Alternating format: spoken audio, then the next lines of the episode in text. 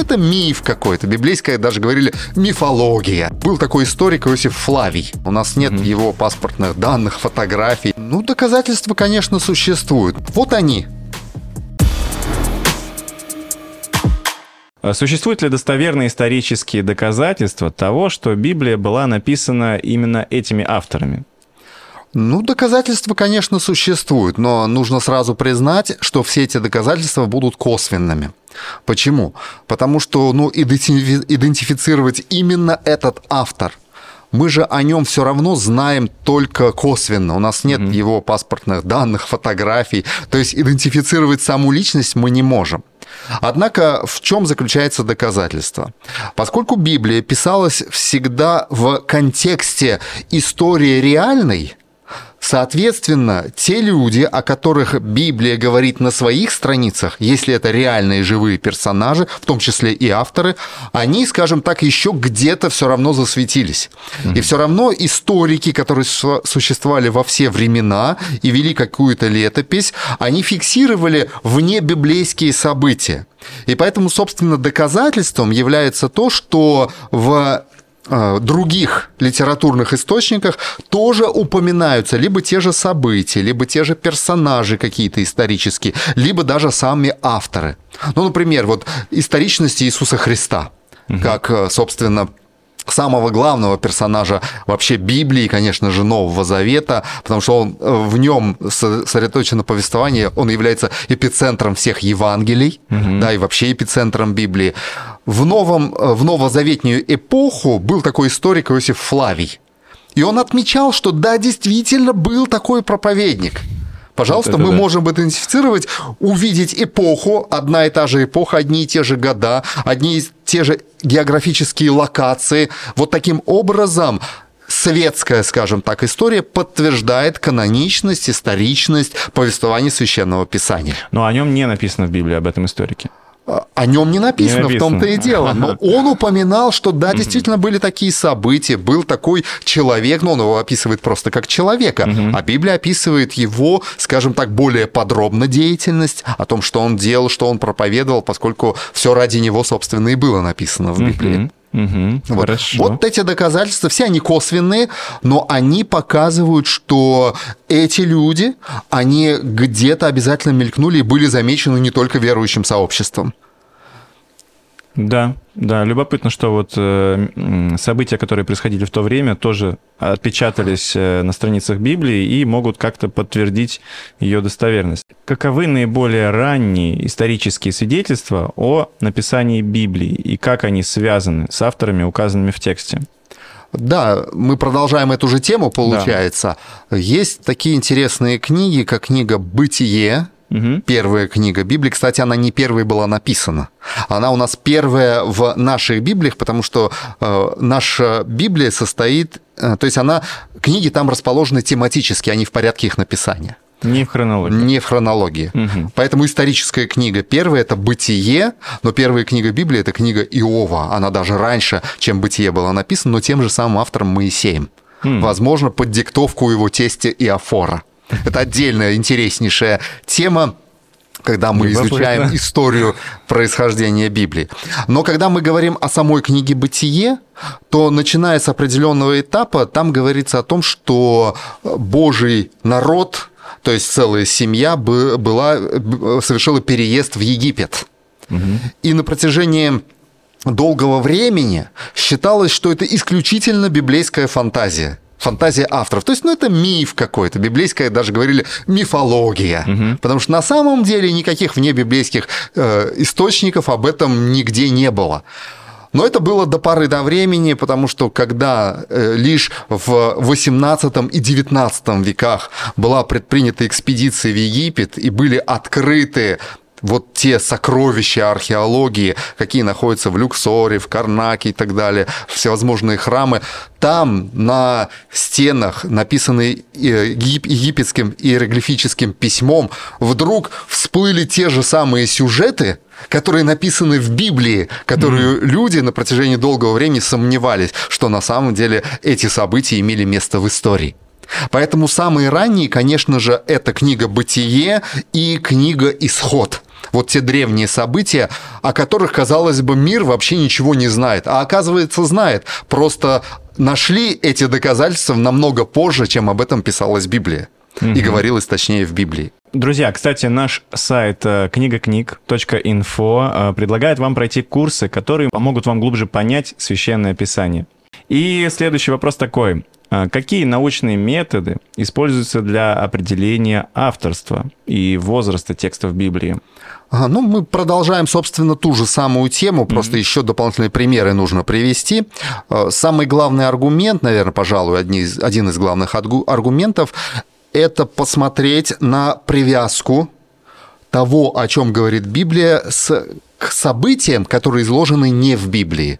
То есть разные источники должны об этом говорить. Ну, в принципе, это очень логично. Почему? Потому что, допустим, когда расследуется какое-то дело, да, какое-то, ну, скажем, преступление, собираются доказательства. И если есть только один свидетель, то понятно, что на его показания опираться, ну, довольно-таки рискованно, это ненадежно. Да. Но когда 2, 3, 4, и говорят они примерно об одном, тогда можно составить общую картину. Поэтому, собственно, и научные методы для определения авторства, возраста текстов, они сводятся к тому, чтобы посмотреть, а какие есть внебиблейские источники, которые тоже говорят об этих событиях, об этих людях. И методом сравнения, обычного самого научного сравнения, можно сделать вывод, да, действительно, Библия говорит, допустим, вот об этой эпохе. Говорит, что жил там вот такой-то царь, допустим, или правитель такой-то страны, сделал он то-то и то-то. Но для людей этого мира этого недостаточно, и они ищут дополнительные доказательства. И когда находят, они видят, да, действительно, еще оказывается в цилиндре Кира говорится о том же самом. И это та же самая эпоха, и отдельные детали тоже совпадают. Ну, тут сложно сомневаться в том, что это очень достоверно и исторично. Вот таким образом находятся доказательства, и постепенно их становится все больше и больше.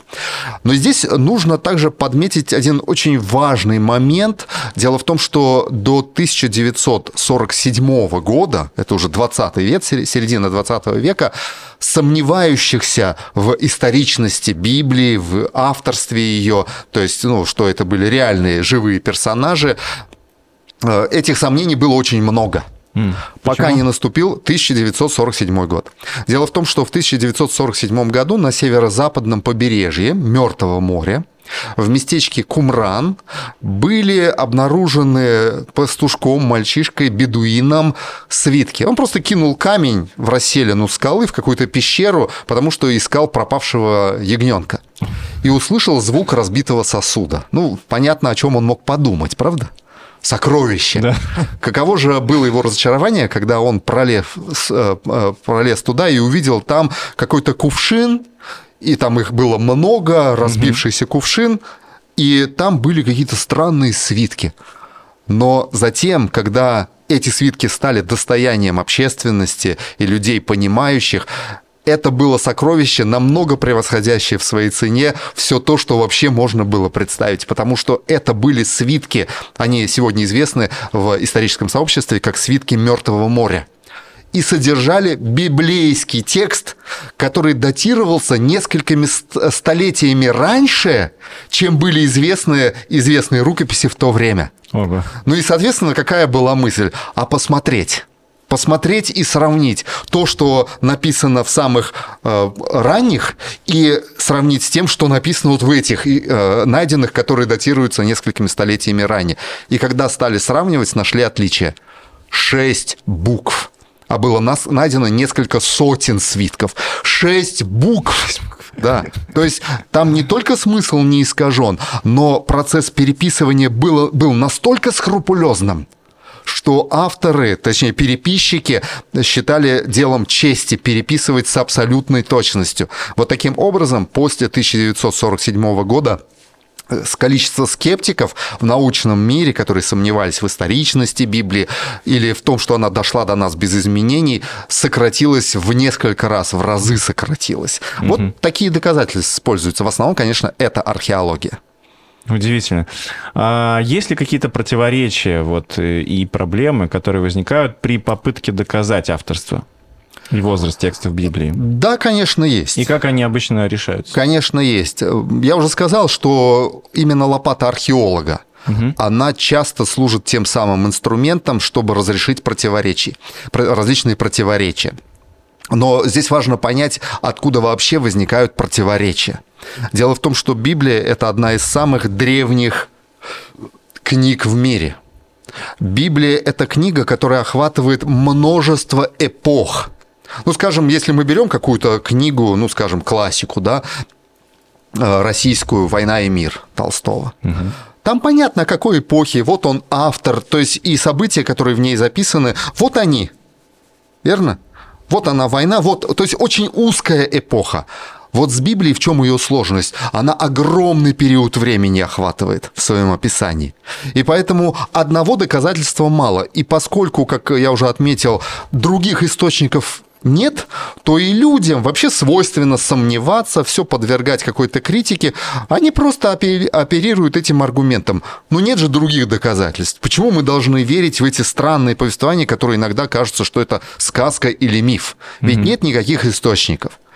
А проблема не в том, что нет источников, а проблема в том, как раз в том, что эти источники не найдены. Вот мы говорим археологи. Да, действительно, начиная с 1947 года, да даже раньше еще, когда были найдены другие находки в Древнем Египте, в Месопотамии, археологическая наука очень сильно развита.